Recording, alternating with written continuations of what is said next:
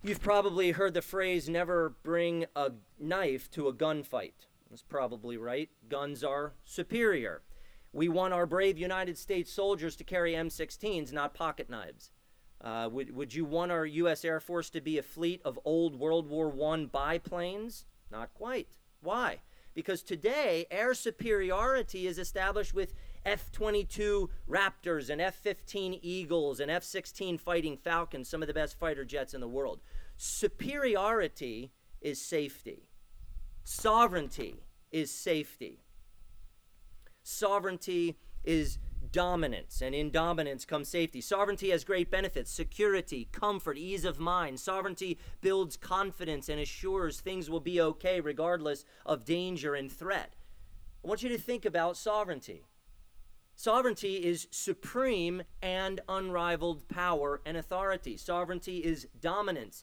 And when it comes to the power and prevalence of evil in the world, our safety, our comfort, and confidence are linked to God's dominance, God's sovereignty. Dear saints, the foundation of our hope, comfort, peace, and security is built upon God's sovereignty over everything. My point this morning is both simple and obvious in the text. Jesus is sovereign over all evil and will deliver us from all evil. Two parts to that point. First part, Jesus is sovereign over all evil. And this raises difficult questions, not the least of which is the question about the existence of evil and human suffering. If God is omnipotent and good, how can evil and human suffering exist? Fair question. But a really big question, and one I am not aiming to explicitly answer in this sermon. But I do want to establish a basis for an answer. R.C. Sproul once said, if there is one maverick molecule in all the universe, then God is not sovereign. And if God is not sovereign, he is not God. Sproul was right if anything operates outside of God's sovereign decretive will and purpose, God is not sovereign and God is not God. Which means if evil operates outside of God's sovereign decretive will and purpose, God is not God and we cannot trust Him to deliver us from evil. Second part of my point I want you to see that because Jesus is sovereign over all evil, He will indeed deliver us from all evil. Evil can be quite overwhelming. Evil can so vex the body and soul that hope is lost. Living amidst the power and prevalence of evil in our world, what hope do we have to be delivered from all evil outside of God's absolute sovereignty? I hope to help you see the necessity and the goodness of Jesus Christ's sovereignty over all evil and how that produces hope. What is Matthew telling us about Jesus? Matthew does not explicitly state one uh, main purpose of his gospel, but one significant general purpose is to show that Jesus of Nazareth is God's Son. He, of course, is other things, but by chronicling the power, authority, supremacy, and sovereignty of Jesus, Matthew is most certainly telling us that Jesus is God's Son who possesses absolute sovereignty over all things. Matthew mentioned in chapter 2, verse 15, that Jesus is the Lord's Son called out of Egypt.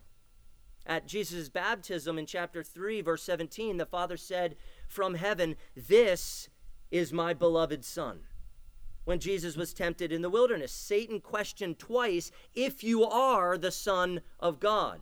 And as we continue through Matthew, we'll encounter this theme again, including Peter's confessions. Truly, you are the Son of God, and you are the Christ, the Son of the living God. So, when we observe Jesus doing and teaching astonishing things in Matthew, he's operating as God's beloved and sovereign son. He is the Messiah, the son of David, the son of Abraham, but he is also the sovereign son of God. Again, the point I'm trying to make this morning is that Jesus is sovereign over all evil and will deliver us from all evil. let's begin here. Number one evil spirits are real, powerful, influential, and devastating, but not sovereign.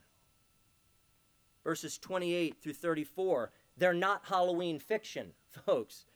Demonic forces are real and active in the world. Verse 28 says, And when he came to the other side, to the country of the Gadarenes, two demon possessed men met him, coming out of the tombs, so fierce that no one could pass that way. Gadara was a city about six miles from the shore, the territory of which likely extended to where they came ashore. Inhabitants of the city Gadara and its surrounding territory were called Gadarenes. Two demon possessed men met Jesus on the shore. Matthew records two men, but Mark and Luke record only one, probably because one of the men was prominent, perhaps more notorious. These two men, these two image bearers of God, were possessed by demons, likely thousands of demons.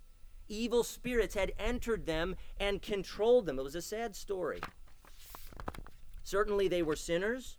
Certainly, they were unbelievers, lost in sin and susceptible to demon possession, but demons actually entered them and dehumanized them, drove them to unusual rage and aggression. They were miserable, wretched, and beastly. Mark and Luke record that one would cut himself with stones.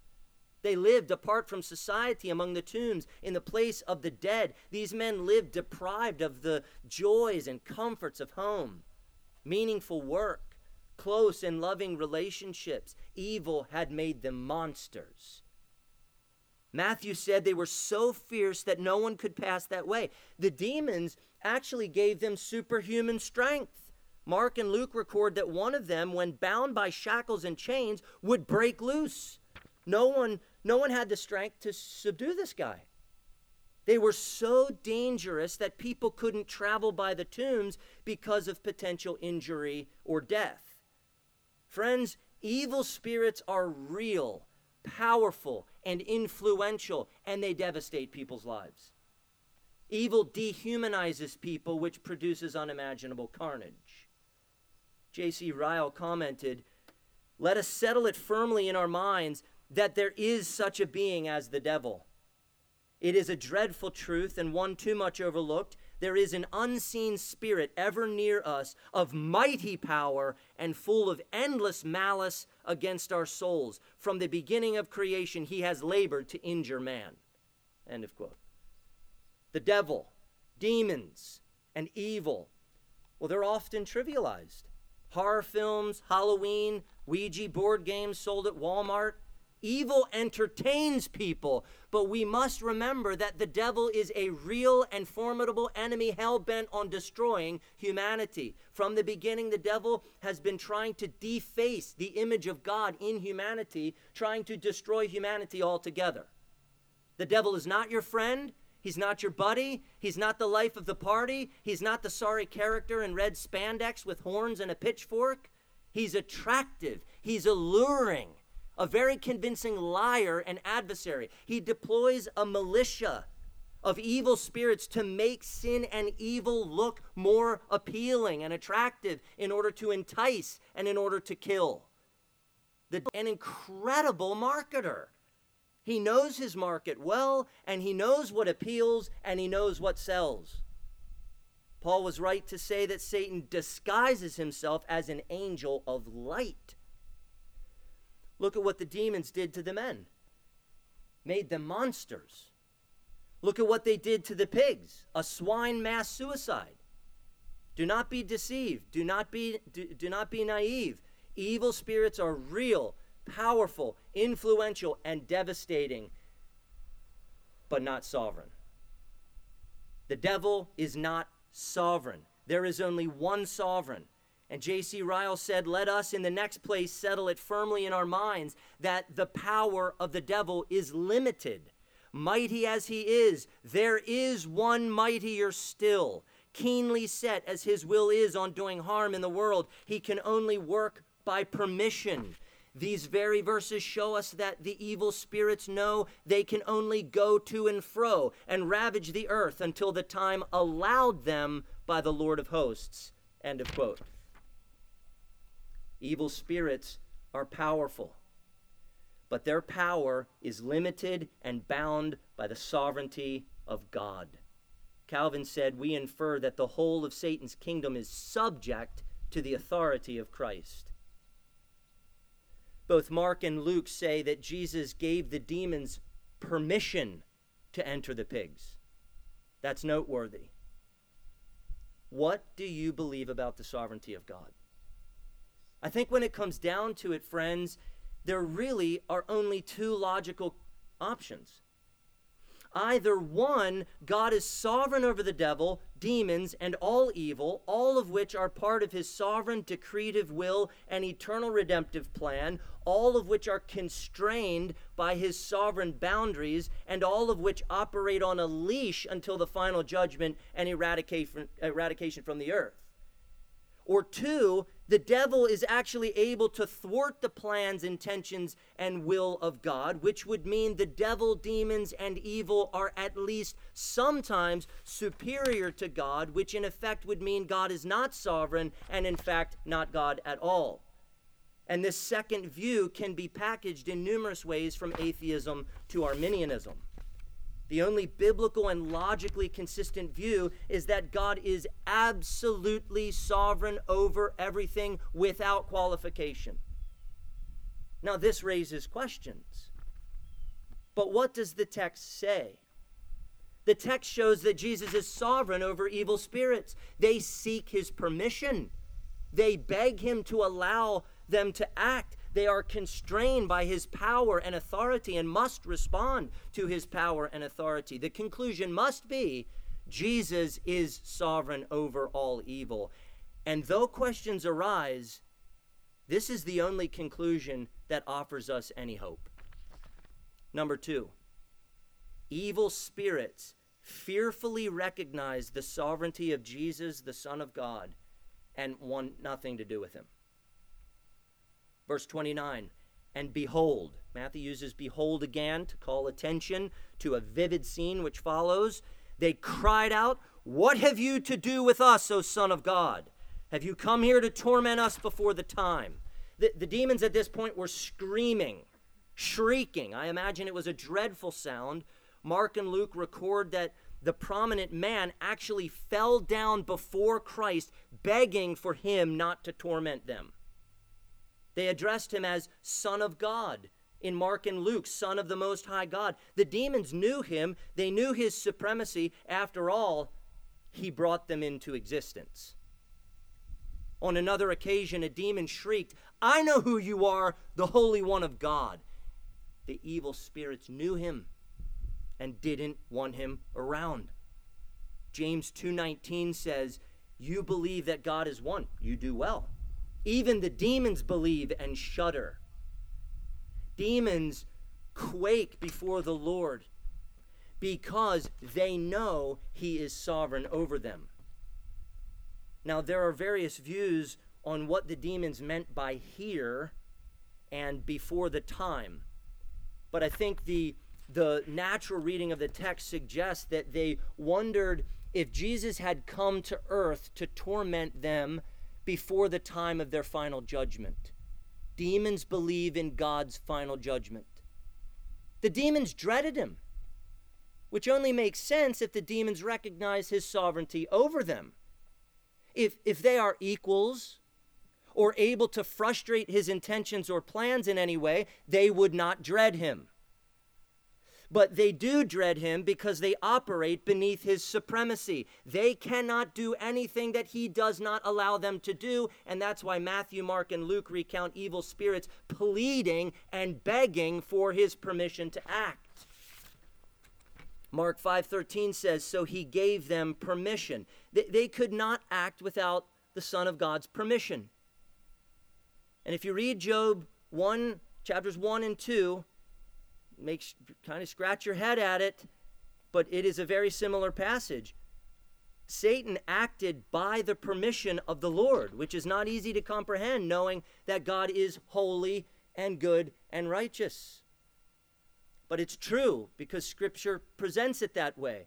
Verse 32 And he said to them, Go. So they came out and went into the pigs. Jesus said, Go, and they came out of the men. Ultimately, the demons did exactly what the Son of God wanted them to do. One of Matthew's other uh, big themes is to establish, and this is really good, a, a helpful connection, that Jesus is the promised Son of David, the sovereign Davidic king. Casting out demons then confirms that this king is the final and sovereign king, which gives hope and confidence to his followers. They're tasting the kingdom. Jesus says later in, in Matthew 12 28, But if it is by the Spirit of God that I cast out demons, then the kingdom of God has come upon you. His kingdom of righteousness reigns over the domain of darkness. He is reigning now. Number three, Jesus is sovereign over everything, including evil spirits. Now, Matthew gives a pattern. Back in Matthew 1, the angel of the Lord said, She will bear a son, and you shall call his name Jesus, for he will save his people from their sins.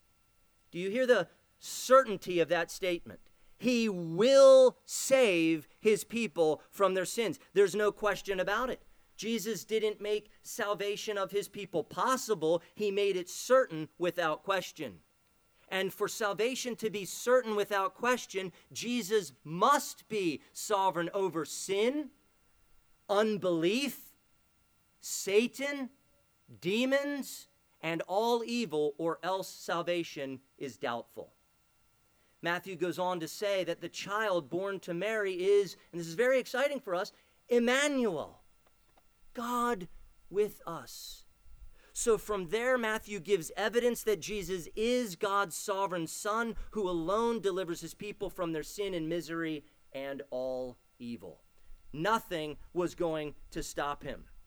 Matthew 4 23 and 24 say that Jesus preached the gospel of the kingdom. He healed every disease and every affliction and healed people oppressed by demons. He did that by his own power and his own authority.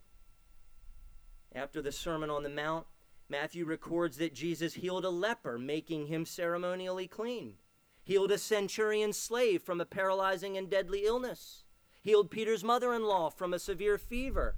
What's all that telling us? Jesus is God's Son, is sovereign over every disease and sovereign over the human body, and he will deliver his people from their sin and misery. Then Matthew recounts Jesus rebuking the winds and the sea in a violent tempest and calming the sea. What's that telling us? Jesus is God's Son is sovereign over weather, winds, water, and the entire universe, and will deliver his people from their sin and misery. Evil spirits begged Jesus for permission. Jesus says, Go, and they go. Demons, which once controlled men, are driven from men by the power and authority of Jesus. What's that telling us? Jesus is God's Son is sovereign over all evil and therefore will deliver his people from their sin and misery. Because nothing, not evil, not the devil, not evil spirits, not even evil inside the human heart, will stop Jesus from delivering his beloved people from their sin, misery, and all evil. Which is the eternal and redemptive will and plan of his Father. Part of the reason the gospel is good news, brothers and sisters, is that Jesus overcomes the evil inside and outside the human heart by his own sovereign, curative, and restorative power. What other hope do we have to be fully and finally delivered from all evil? Is there anything that Jesus is not sovereign over, is not able to conquer in order to deliver his people from evil? I watched a, a video clip of a well known pastor preaching. I won't give his name. I want you to hear what he said, and I want you to think carefully about his point, which many professing Christians wrongly believe, and I want you to weigh it against Matthew 8 28 through 34. I also want you to think of the implications of this pastor's point. If he's right, what does it mean for sinners trapped in sin and misery, enslaved to iniquity and evil, dead in their transgressions, deaf and unable to hear the word of God with faith? What are the implications of what this pastor believes? He preached this. The power of God was in Jesus the healing power of God, the restoring power of God, the same power that made demons flee was in Nazareth, but Jesus could not release it because it was trapped in their unbelief. And there's one thing that even Jesus can't do, one thing that even the Son of God can't do. Even Jesus cannot override your unbelief. I see y'all looking at me like, is this true? I thought he could do anything. It said he could not. He wanted to, he was prepared to, he was able to, but couldn't. The power of God was in Nazareth, but it was trapped in their perspective. End of quote. Saints, first, that's illogical. He was able to, but he couldn't. Just ponder that for a bit. He was able to, but couldn't. Second, what he said leads to absolute hopelessness. Even Jesus cannot override your unbelief. If that's true, how does any unbeliever ever get saved? If that's true, how do believers like you and me, struggling to believe, ever grow in faith? If that's true, what good is the prayer, I believe, help my unbelief? Thank God he has given us this gospel promise in his word. I will sprinkle clean water on you, and you shall be clean from all your uncleannesses, and from all your idols I will cleanse you, and I will give you a new heart, and a new spirit I will put within you, and I will remove the heart of stone from your flesh, and give you a heart of flesh, and I will put my spirit within you, and cause you to walk in my statutes, and be careful to obey my rules. Ezekiel 36, 25 through 27. The leper healed. The paralyzed slave healed. The feverish woman healed. The tempest stilled. The demons expelled. This is our hope. This is our comfort. This is the goodness and the capability of our sovereign King. Nothing, not hell or high water, will stop our King from delivering us from evil. We have no hope outside of the absolute sovereignty of Jesus Christ, God's Son. None at all. Number four,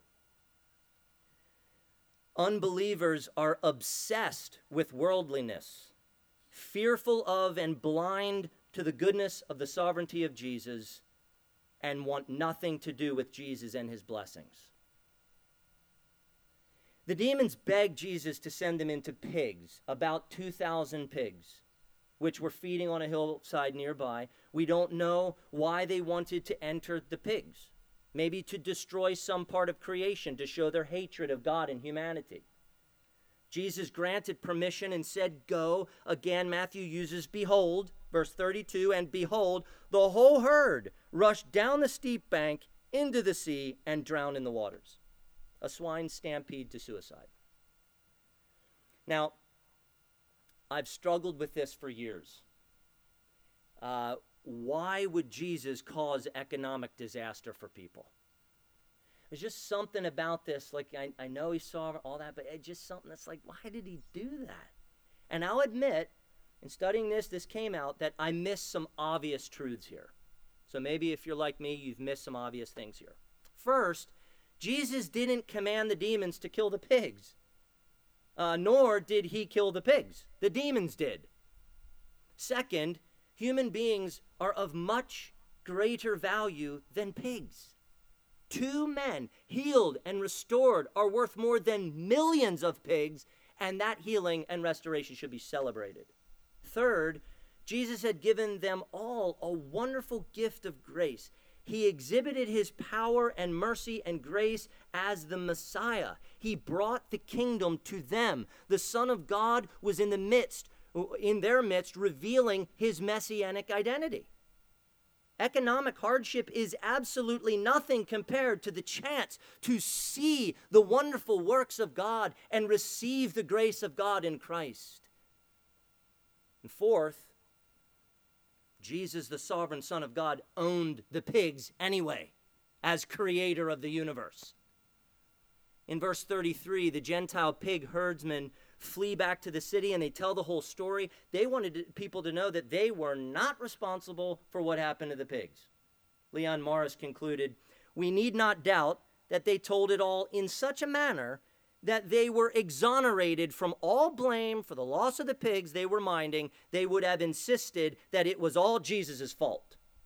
End of quote. Makes sense.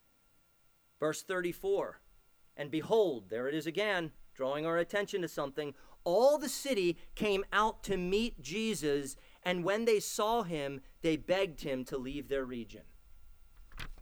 What? They begged him to leave? Why? They encountered the power and authority of God and they wanted nothing to do with him? Sounds like the demons. One study note said, sadly, most people have more in common with demons than believers. Matthew doesn't, Matthew doesn't tell us why they wanted him to leave. We'd have to guess at their true intentions, but I think we have a good guess. Piecing it together from Matthew, Mark, and Luke, the people were seized with great fear. Perhaps they thought, what's he going to do to us? They were likely upset over the pigs. Dr. Carson said they preferred pigs to persons, swine to the Savior. Well, one thing is clear they did not want Jesus around. And, folks, this is unbelief. This is unbelief. The people rejected him. They were unbelievers obsessed with worldliness, fearful of and blind to the goodness of the sovereignty of Jesus and they wanted nothing to do with Jesus and his blessings. They asked the Son of God to leave them, not heal them, not help them, not deliver them from evil. They asked God to leave. A family inside their homes, pipes are bursting everywhere, water is sprouting everywhere, and quickly ruining their home. And the plumber shows up and they ask him to leave. Absurd. It makes no sense. Unbelief is absurd. It's safe to say they were upset about their economic loss. Could they not understand how the power and authority of Jesus could serve them and their community? Heal, restore. William Hendriksen was insightful when he wrote this. This is one of those passages that says as much by means of its silence as it does by its actual words. The people of this region were heartless. They did not rejoice with those who were rejoicing. They did not praise Jesus for having bestowed an unfathomable blessing on two shockingly distressed individuals. They did not even bring their sick to Jesus that he might heal them. Nor did they ask him to heal their souls. They could think of only one thing, namely the loss of the pigs. It was this that filled them with great fear. End of quote.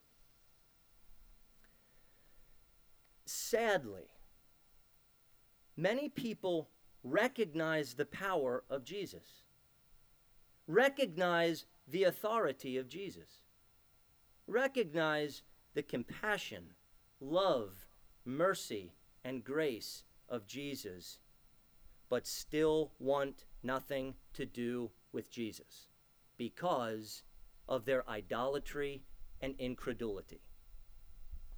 You see, only sovereign grace convicts, convinces, and converts.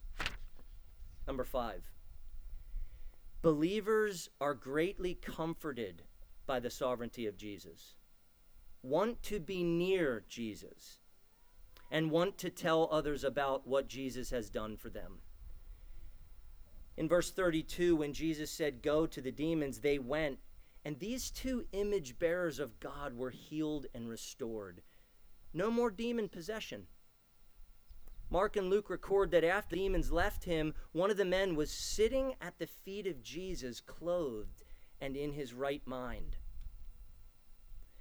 at least one of the men, if not both, wanted to be near Jesus because of what he had done for them. In fact, Mark and Luke record that one of the healed men begged Jesus that he might be with them or with him. The people begged Jesus to leave. The healed man begged to go with Jesus. But Jesus had other plans for him according to Mac, uh, Mark uh, 5:19, Jesus told one of the men, maybe both of them, "Go home to your friends and tell them how much the Lord has done for you and how he has had mercy on you." And how the man responded is very telling.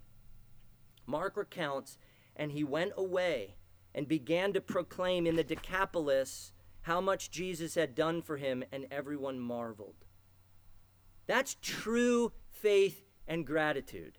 Sovereign mercy and grace delivers and saves, and the heart responds with joyful and grateful testimony to the power of God, to the goodness of God, to the sovereignty of God. God's sovereignty, brothers and sisters, is a great mystery. We're unable to comprehend it entirely, we have questions about it. Yet for believers, God's sovereignty is comforting, not disconcerting. I've talked with Christians through the years who are more unsettled by God's sovereignty than they are comforted. And that's because they misunderstand it.